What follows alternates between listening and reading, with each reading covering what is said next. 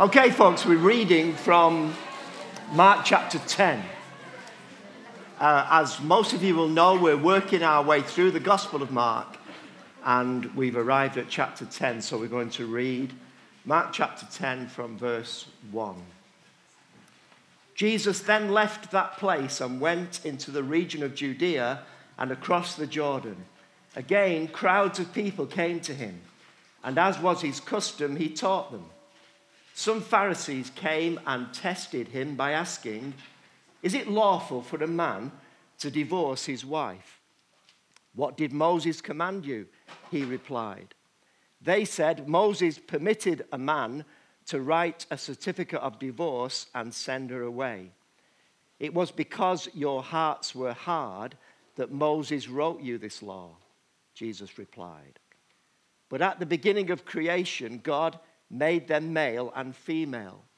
For this reason, a man will leave his father and mother and be united to his wife, and the two will become one flesh. So they are no longer two, but one. Therefore, what God has joined together, let not man separate." When they were in the house again, the disciples asked Jesus about this. He answered, "Anyone who divorces his wife and marries another woman commits adultery against her. And if she divorces her husband and marries another man, she commits adultery." I was named Arthur after an uncle that I never met.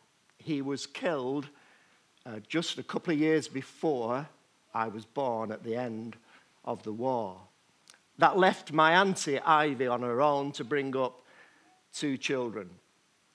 I knew my auntie, and she was a big part of my life for a long time. I knew her as a woman of faith, as a woman of commitment to the Lord, unwavering, unwavering, strong, determined, honest, upright. We went to see her when she was dying in the home that she was in. She was a, she looked lovely. She was well looked after. She lay in this bed that was like a cot. The, the, the side was up. And I didn't know if she was asleep or not, so I tried to be as quiet as I could. I leaned over and just whispered, "Auntie, it's Arthur." And the most amazing smile came on her face. And she just said these words, "Like my Arthur, he was lovely." That was the last conversation we had.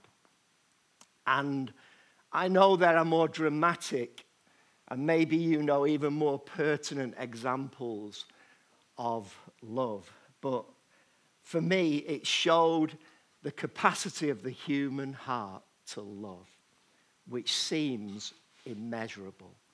That was over fifty years. She'd lived over fifty years, and she remembered with such love. But the fact that the human heart can love so much means the human heart also has the capacity to hurt and to be suffer, and to suffer. And that makes this subject, that makes these verses that we've read, a difficult subject to deal with. It's also a very complex issue. There's as many different scenarios as there are people involved. And there'll be very few people in this room at the moment not affected in some way, either directly or through friends or family that have experienced the difficulties that we are looking at and dealing with today. And it calls for more than just clear answers, certainty, and strong opinions. I remember as a young man listening to two guys who were leaders discussing this subject, arguing over this subject. And I remember thinking how much they seemed to know and how clever they seemed to be. And But I remember thinking, well, there's something not right here. It seemed as if the main point was to win an argument over the subject. And I was a young guy. I didn't understand. I didn't know anything, really. But it just didn't seem right to me. A right spirit, a right attitude is surely what's called for. but it points to an even greater and more relevant issue, which is where I would like to arrive, if at all possible. If your lunch is in the oven, I hope you put it on low. Uh, the reason I'd like to get to this other point at the end is because you can't consider the subject of divorce without thinking about marriage. And you can't think about marriage properly without enc- encountering Christ and his bride, the church. But our approach to this subject will also show our view of the Bible. Where do we look for answers? Where do we look for guidance in life? We believe that God has spoken.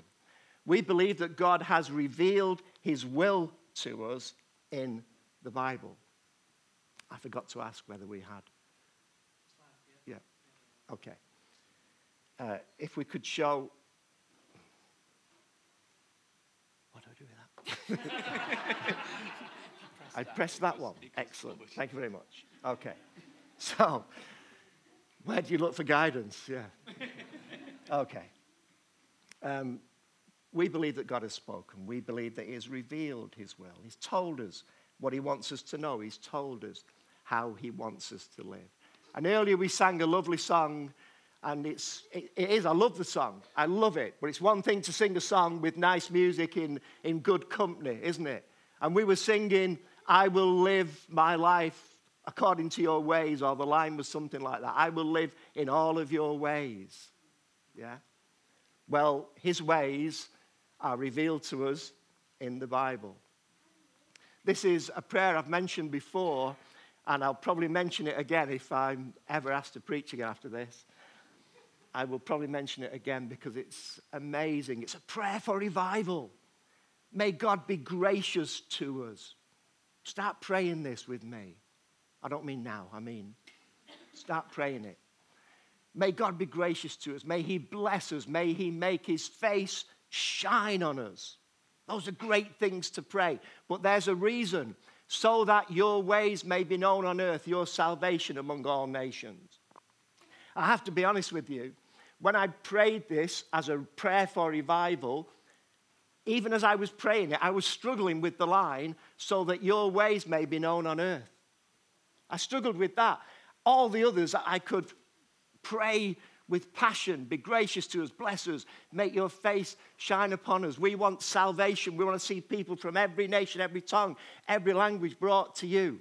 But I was also praying so that your ways may be known on earth. And I'm thinking, what am I, I'm a, the Bible, God's ways, I'm praying that people will come and say, I've got a decision to make. I've got this problem. What does the Bible say? That's, that takes some faith, doesn't it, to pray that prayer. You see, the Bible isn't just for our comfort. It isn't just to be used devotionally during the day. It's for our instruction on how to live. And we may face ridicule, even abuse. We may be tempted, like politicians, to abandon what the Bible says to fit in. But we do so at our spiritual peril. Having said that, what happens when the answer doesn't seem clear-cut and there are strong different, differing views, which there are, on this subject? What do we do then? Some questions on this passage to help us as we move along. First of all, why did the Pharisees ask this question?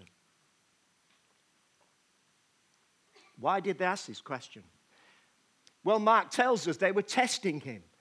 They, they didn't come for guidance. They didn't come because this was a tricky problem and they wanted to live right. They came to test him. We're told by those who know these things, they were, they were in the territory of Herod. Herod was the man who had put John the Baptist in prison and eventually had his head cut off for this very issue, this very issue of when can you divorce, when can you remarry? And they were trying, as usual, to trap Jesus, to get him into trouble, either with the people or with the authorities. That's why they asked him. Why did Jesus ask, what did Moses command? Well, because we've seen the first thing to do when we have a question is to ask, what has God said about it? And we do that by looking at what the Bible teaches. And they were referring to the Bible. They were referring to this passage in Deuteronomy. This is what Moses said.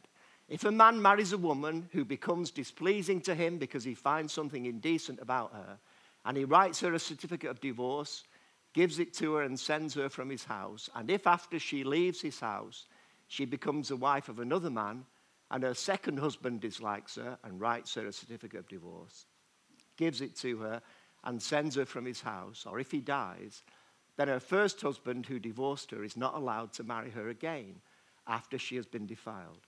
That would be detestable in the eyes of the Lord. Do not bring sin upon the land the Lord your God is giving you as an inheritance.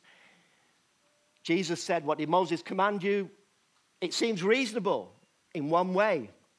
They went to a passage in the Bible written by Moses. It was on the subject.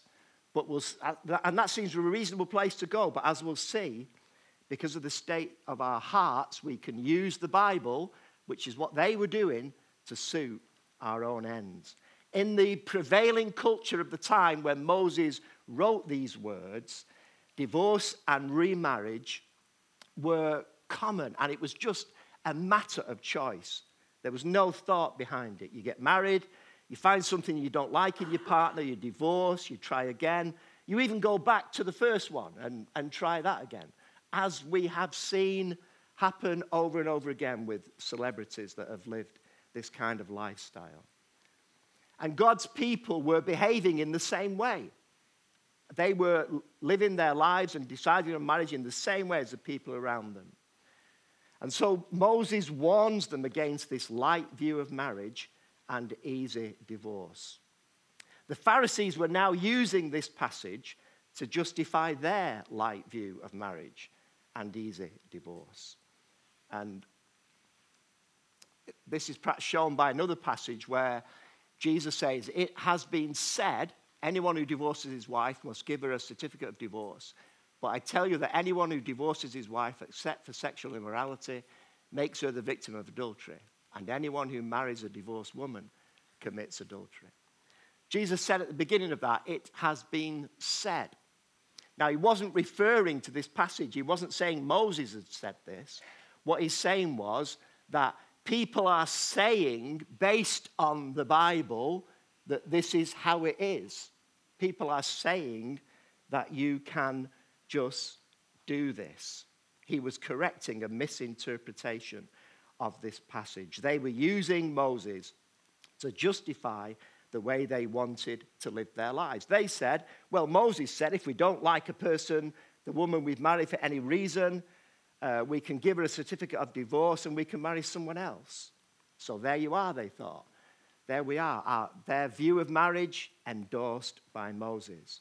But that passage in Deuteronomy doesn't do that at all. Moses didn't command people to divorce. It didn't institute divorce. All it did was recognize, Moses recognized, this is what is happening. This is what is going on at the moment. And he warned them against one particular aspect of this situation. The Deuteronomy twenty-four passage, that's all it does. It warns against one particular consequences. And that consequence was that if you get married, and if you divorce, then think very carefully about getting married again. Because if you do, you can't go back to the original person because God would find that detestable. That was the one issue that was being dealt with in that passage in Deuteronomy. So that's, that was why um, they referred to Deuteronomy twenty-four. They thought that it backed up their view. But it didn't. Why did Jesus say Moses had allowed this? Well, he said it was because of your hard hearts that Moses wrote you this law. So when Moses wrote this, when he said, this is what's going on, he didn't say this is what you should be doing. He said, this is what's going on. People are marrying, people are divorcing, giving a certificate of divorce and then marrying someone else. Be careful, you can't go back to the other person if you do that. But Jesus said it was because your hearts were hard that Moses wrote you this law. So what Moses did was he, he recognized what was going on, and he didn't put a stop to it, but he just warned about a possible consequence. That's what he did.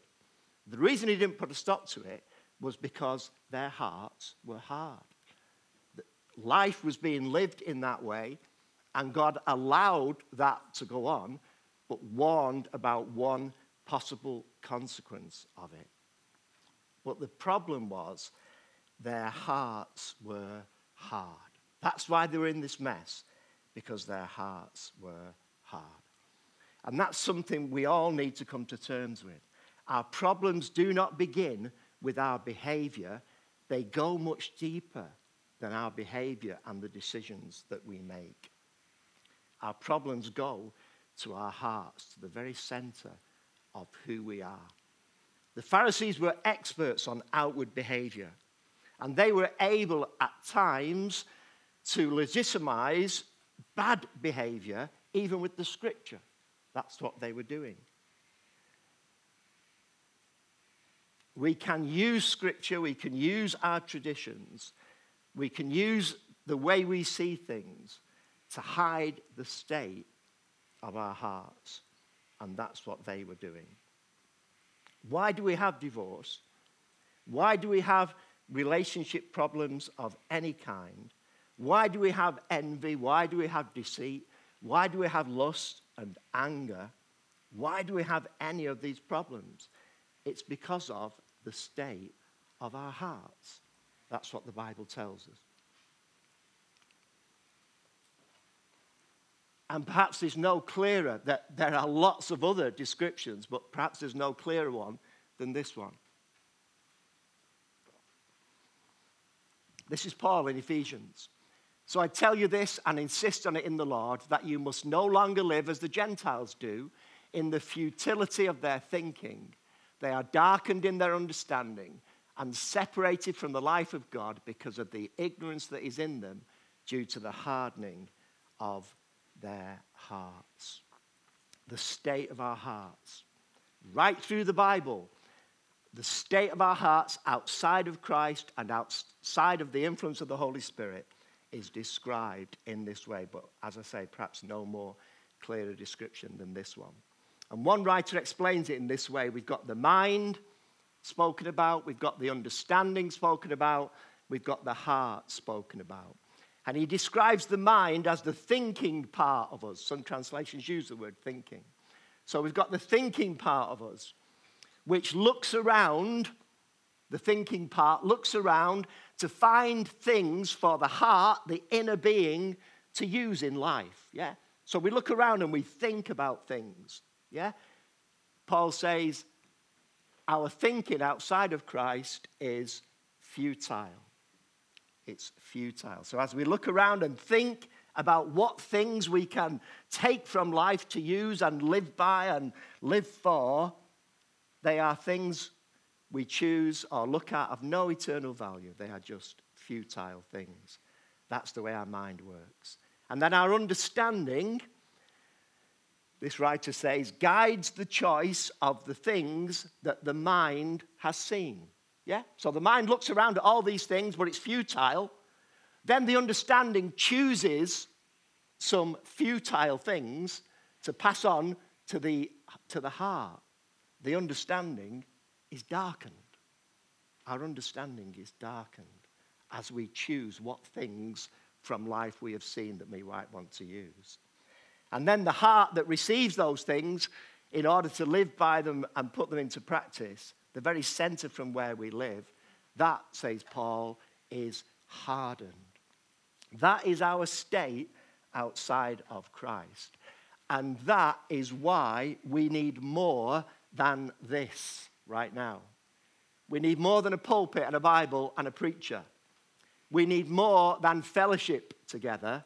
We need more than good songs, and we need more than breaking bread. We need more than those things. Those things are good most weeks. Those things are good. Yeah, we might be struggling this week. Most weeks, those things are good. But we need more because of the state of our mind, our understanding, and our heart. If we are outside of Christ, we need to be born again. We need the power of the Holy Spirit. We need new insight. We need new understanding. We need new desires. We need a new heart. We need more than just this. When we hear the gospel and faith comes and we're born again, a new principle and a new power is at work within us. We are changed. The truth is, however, the old is not completely gone, which is why as believers, we still struggle. We still struggle even as believers, even though we've been changed, even though we've got this new mind, this new heart, this new understanding, we still struggle. And this writer describes that in these three way, in these three ways. The third one, as I was reading these, I, I confess, I have to confess, I actually burst out laughing at the third one, because it's like three things and I'm saying, you got me there, you got me there, and then number three. Okay, this is true of us all, those of you that know Christ today, those of you that are believers. This is what he says, even after this experience. This is what we suffer from, forgive the old-fashioned language. Instability in holy duties. Do you struggle with that? Instability in holy duties. We try to pray and we think, oh, I've just got to do, you know, they've got to do that, haven't I? We start praying and, oh, I'm worried about that, and what about this? And instability, yeah, in holy duties. You got me there. Inclination to conformity with a vain world. Yeah? Inclination to conformity with a vain world. An inclination to think like other people think. To do things the way other people do things. To react the way other people react. Still there. And the third one. Fond and foolish imaginations that lead to self-exaltation and satisfaction. Nobody else but me suffers from that one. Yeah? Yeah. Those, we, we need the power of the Holy Spirit. We need to be changed. We need God's life and power within us, something that only he can do. But even when that happens, these issues are still there, which is why we need each other, which is why we need fellowship, which is why we need prayer. Jesus said, the reason Moses left you with that possibility of divorce and issuing a certificate was because your hearts are hard. It's the only way you could live. It's the only way you could live. But be careful, because you can't just do what you want, get divorced, remarried, don't think you can go back to the original person. That's what that passage was about. So the next question is, is it meant to be different now? And the answer's got to be, yes, it is meant to be different now. And we are meant to live different lives now with the help and power of the Holy Spirit. So my next question on the passage is, why did Jesus go to, to the Genesis passages, which he did? He said to them, what did Moses command you? They said, Moses permitted a man. So they went to the passage that suited their ends, saying what Moses had allowed. They didn't go to the passage that talked about what Jesus asked, which was, what did Moses command? Not what did he permit, but what did he command? And this is where Jesus goes. Um, Genesis one twenty-seven and two twenty-four are the passages that he quotes. So God created mankind in his own image. In the image of God, he created them. Male and female, he created them. And then two twenty-four, that is why a man leaves his father and mother and is united to his wife, and they become one flesh. So Jesus takes them to God's original intention, not to what Moses allowed because of their hard hearts and the way they were living, but to what God's original intention was. Questions about divorce can't be answered without knowing what God intended marriage to be. So as we think about this passage in Mark, and as we think about these quotes of Jesus that he used concerning God's original intention for marriage, we need to think about marriage itself. I've just got a list of statements for you that I've gathered from certain writers. Some of them are direct quotes, some of them are not, but I'm just going to read through them for the sake of time, yeah? But what is marriage meant to be? It's not something that people thought up somewhere along the way in human history to sort out various responsibilities and care for children. And therefore, it can be changed, redefined, and dealt with and set aside just as we wish, yeah? So it's not something that evolved, which we can then just alter because we thought it up, we dreamt it up.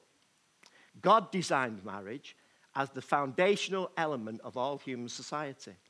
Before there was a church, a school, a business instituted, God formally instituted marriage by declaring a man shall leave his father and mother and shall cleave to his wife, and the two shall become one flesh.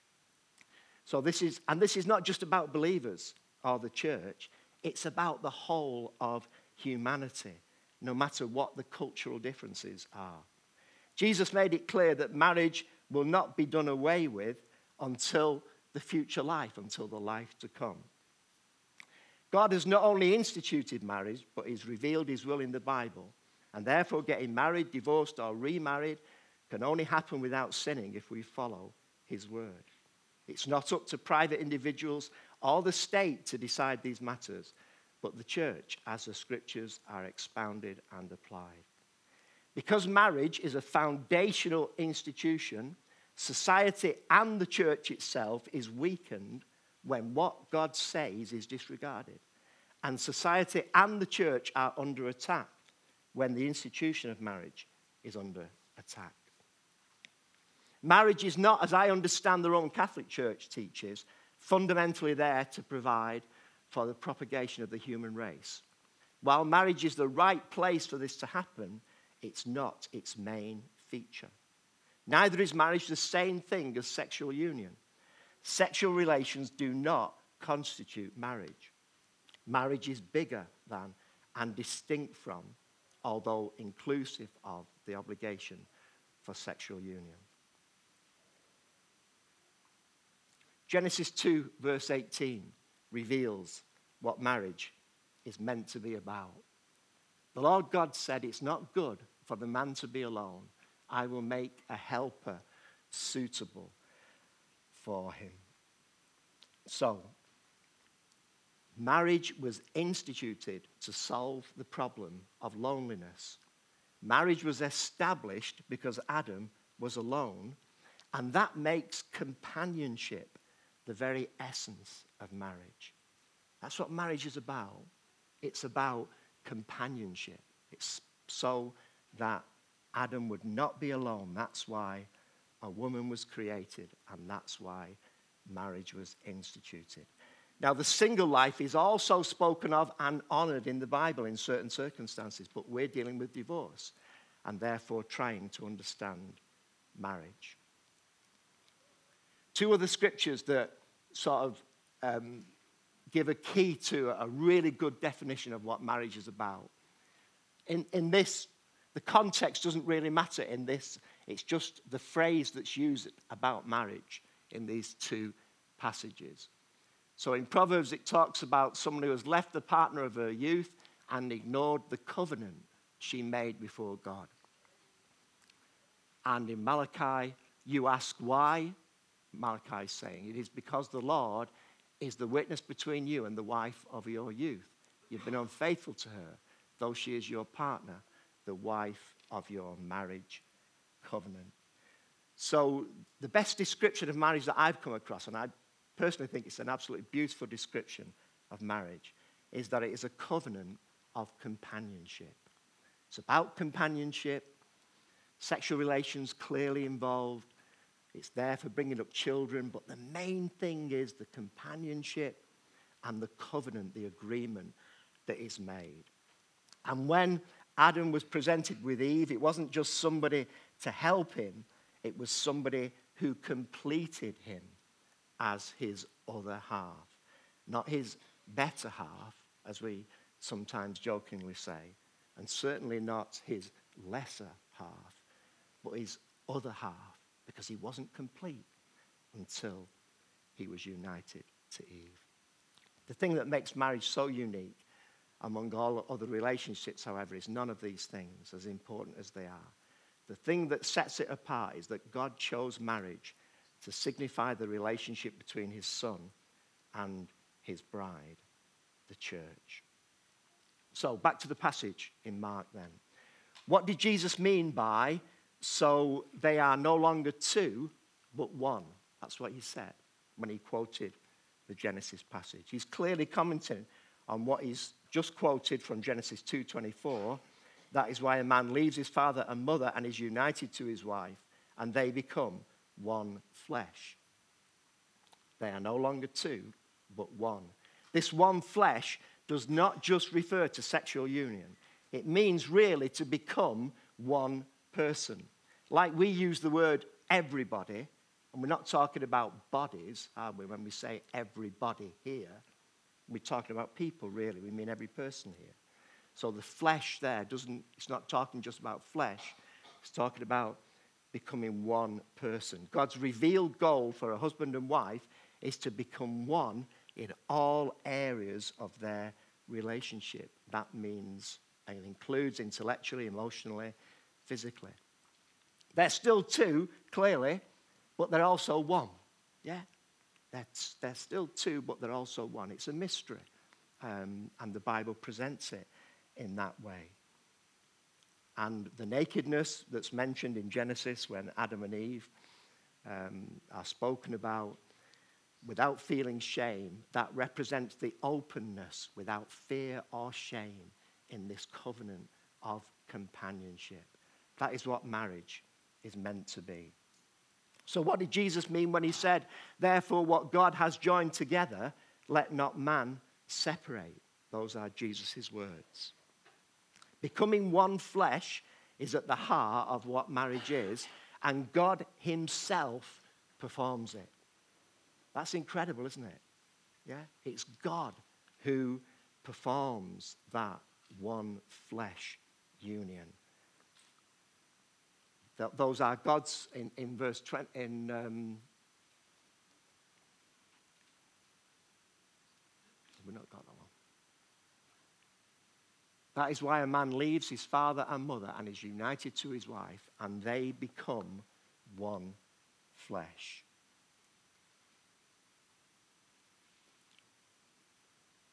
There are those who think, therefore, that because that is true, because it's God who does the joining together, that therefore men can't break it. But what Jesus said was, uh, in the passage that we looked at, therefore what God has joined together, let not man separate. He didn't say we can't. He said we shouldn't. As it's God who joins together, we need to be very careful about breaking apart what he has joined together. But out there, there's no concern, is there? Out there, there's no real thought about it. There's hurt, there's anger, there's disappointment, there's all the other stuff, but there's no real difficulty about marriage, breaking the marriage and remarriage. But there should be, if we're going to follow what the Bible teaches. As believers, we should be different. So the, the disciples are on their own with Jesus, uh, and they ask him once more about this. Matthew records the same incident, and he has the disciples saying, if this is the situation between a husband and wife, it's better not to marry. That's what the disciples thought after listening to Jesus. It's better not to be married. The vision that Jesus had of marriage was so different to theirs, based on the culture around them, based on what was going on around them. Their view of marriage as they listened to Jesus was, better not to get married then. That's how different it was.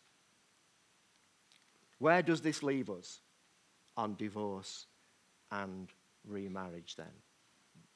Where does all that leave us? The difficult truth is that there is more than one Bible-based answer to that question. And I think I said at the beginning, that can be the problem. That's the difficult. Devout biblical scholars disagree. There are big names and big books that take different views on what the Bible says. While most seem to agree that divorce is allowed in some circumstances, they disagree on remarriage following divorce. Some say that divorce and remarriage are biblically permitted when a partner is adulterous or when a partner deserts willfully, and there is no remedy to that uh, separation. Others say that while divorce may at times be unavoidable, all remarriage while the partners are living is wrong. That's what some people say. And these are genuine Bible-believing people who tend, who want to live by the Scriptures. And that lack of agreement is represented through history as well in the, some of the confessions uh, that Christians have written. Some of the relevant Scriptures.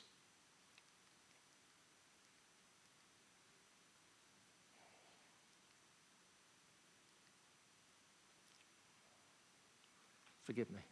Um, as you can see, I'm not used to this. There we are. So First Corinthians seven, ten to eleven. To the married, I give this command, not I, but the Lord. A wife must not separate from her husband, but if she does, she must remain unmarried or else be reconciled to her husband.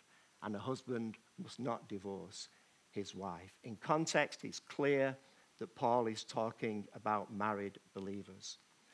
And what he's saying is that married believers should not get divorced, but if they do get divorced, they should remain unmarried so that the possibility of reconciliation is there. And then he deals with the situation where there may be a believer married to an unbeliever. To the rest I say this, I, not the Lord. If any brother has a wife who is not a believer and she is willing to live with him, he must not divorce her. And if a woman has a husband who is not a believer and he is willing to live with her, she must not divorce him. But if the unbeliever leaves, let it be so. The brother or sister is not bound in such circumstances. God has called us to live in peace. So the instruction there is to a couple where one is a believer and one is not. They should try to maintain that relationship, but if the unbelieving partner doesn't want to maintain that relationship, then the believer should allow that marriage to end. And there are those who um, think that that can be applied to uh, believing couples as well, if where desertion is concerned. I t- uh, Matthew nineteen, I tell you that anyone who divorces his wife, Uh, this is Jesus speaking, except for sexual immorality and marries another woman, commits adultery. So the one ground for divorce of believers is sexual sin. But that's not inevitable. It's not saying you must divorce. There is the possibility of forgiveness and reconciliation. And then there are others who use this principle in Matthew eighteen, which is the principle for dealing with problems Uh, between believers for settling disputes. Uh, go to the person, speak to them. If they won't listen to you, take someone else. If they won't listen to you, then take it to the church. And then eventually the church uh, treats the person as an unbeliever. And there are those who uh, are happy to use that in order to deal with situations where two believers are separated and re- one of them refuses to be reconciled. Uh, there are those who are happy to use that scripture.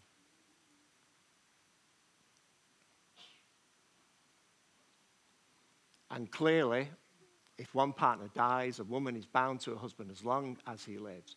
But if her husband dies, she is free to marry anyone she wishes, but he must belong to the Lord. So I'm not giving you clear answers.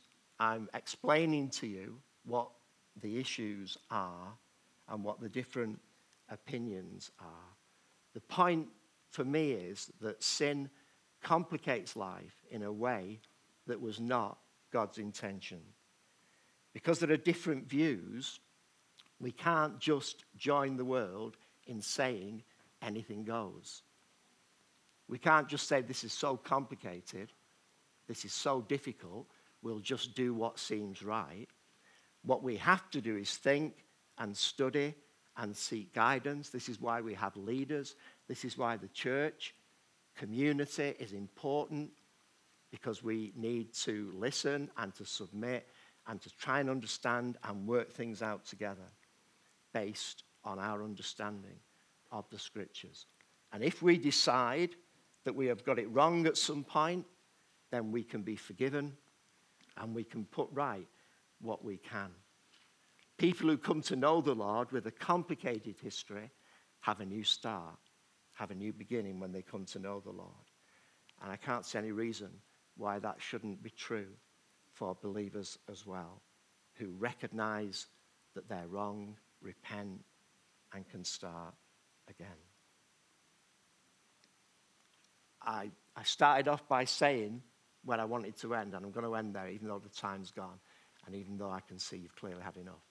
But I want to, I want to finish with something that I've wanted to share for months, actually.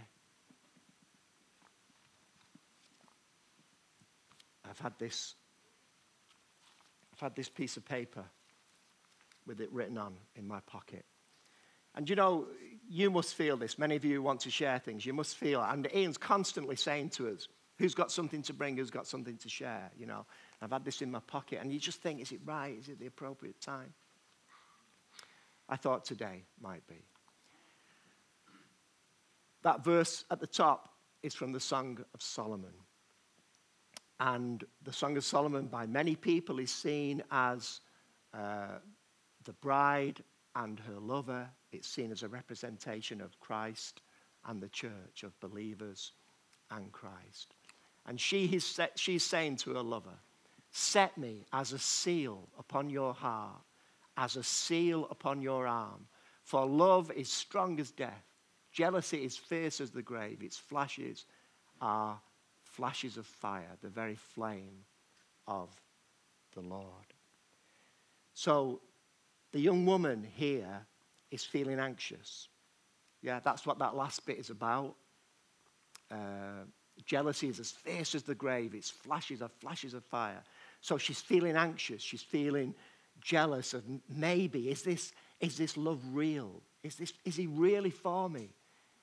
Is he really mine? Is he really going to be with me? And she's saying, set me as a seal, as a seal, confirmation on your heart and on your arm. One writer says this about it. The heart notes his most dear inward and tender affection. His arm notes his protecting and preserving care and power. And by setting her as a seal upon his heart and arm, she would have a firmly sealed interest both in his love and power. This she would have firmly sealed and ratified. Yeah? She's saying, I need to know that your heart is for me. I need to know that your arm, your power, your protection is with me. I need to know it. I need it sealing. I need it confirming. Relationships meant to be permanent get broken and complicated because of our fallenness. What of our relationship to Christ? How secure is that? Just wanted to end by asking you, did you know that you can be sure? Did you know that you can have the permanence, the certainty of the love of Christ and the protection of Christ confirmed and made sure? Because you can. Thank you for listening. We're going to uh, we're going to begin to bring our service to a close, but this is how we're going to do it. I think that uh, marriage is, and and this is like just such an obvious truth. Marriage is the place, or relationships are the place, where you get battered and bruised the most. It's the place where you learn to persevere the most. It's the place where you learn to ask God for help the most. It's the place where you hope the most. It's the place where you love the longest. As we were praying before the service began this morning, recognizing the passage that Arthur would be tackling, recognizing that amongst us all, we are a fellowship of people who mess up and have been messed up. Some of us in this room have been really damaged by the actions of other people. And some of us in this room have damaged other people by our actions. But for all of us in this room, there is forgiveness and hope. For some of us in the room, it's not about, sometimes there's an old joke about, have you ever thought of divorcing him? No, never divorce, just murder. For some of us in the room, it's not about really divorce, it's about actually how we're going to get through to the end of this week together.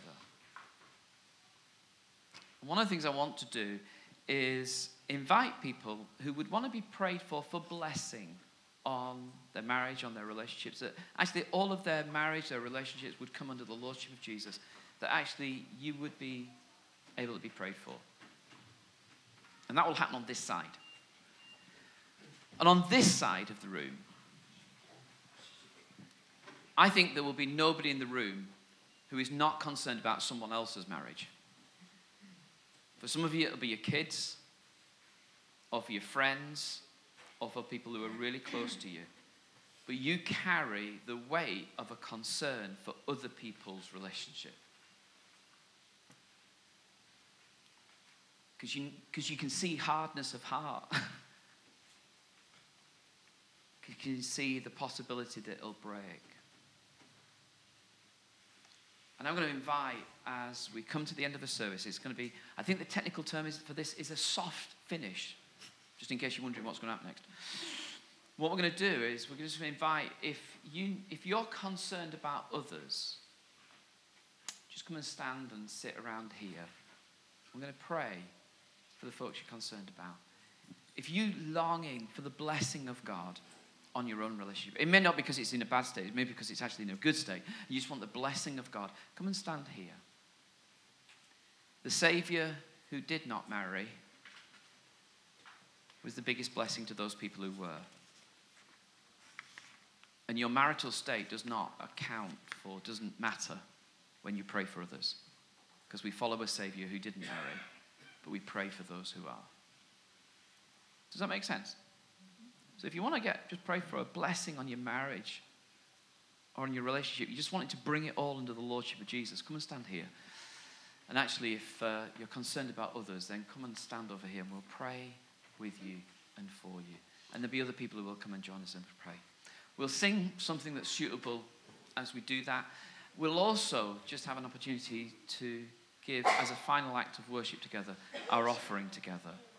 And uh, the baskets will, will just pass around. So perhaps as Ian begins to lead us, let me pray first. As Ian's beginning, let me pray. And then as that time comes, depending on how many people want to respond, then we'll know when we're done. But if you need to slip away, then please go. Father God, thank you that you did not leave us floundering around without wisdom about some of the basic relationships that matter the most to us. Lord, we want to pray for those of us who are married. We want to pray that you'd guard our hearts against hardness. That, Lord, our hearts would be made soft by your Spirit, and that our love would be constant. We pray for us who've been messed about by other people and hurt. Lord, we pray for your healing, and we pray for a new beginning. Lord, I want to pray for those of us who've messed other people around, and we've sinned against others. Lord, would you forgive us? We say it not lightly or glibly, but we ask that through the cross of Jesus, forgiveness might be ours, and that we would know that, no condemnation because of Christ. Lord, we want to pray for those of us who are in relationships, that we're in marriages, those of us who are moving towards marriage, Lord, we want to pray for your blessing, that we want to pray that our relationship would come under the Lordship of Jesus. We want to pray that you would be there for us. And Lord, we want to pray for those that we are most concerned about, those relationships that we are anxious about. For some of us, it might be in our family, for our friends, for the folks that we know. Lord, we want to pray for their marriages, that they would be strong. Lord, may your grace go ahead of us. May we walk in a way that's worthy of you. May we walk in a way that brings joy. May we walk in a way that says something about the grace and goodness of our God. We ask it in your name, Lord. Amen. I'm going to ask you to stand.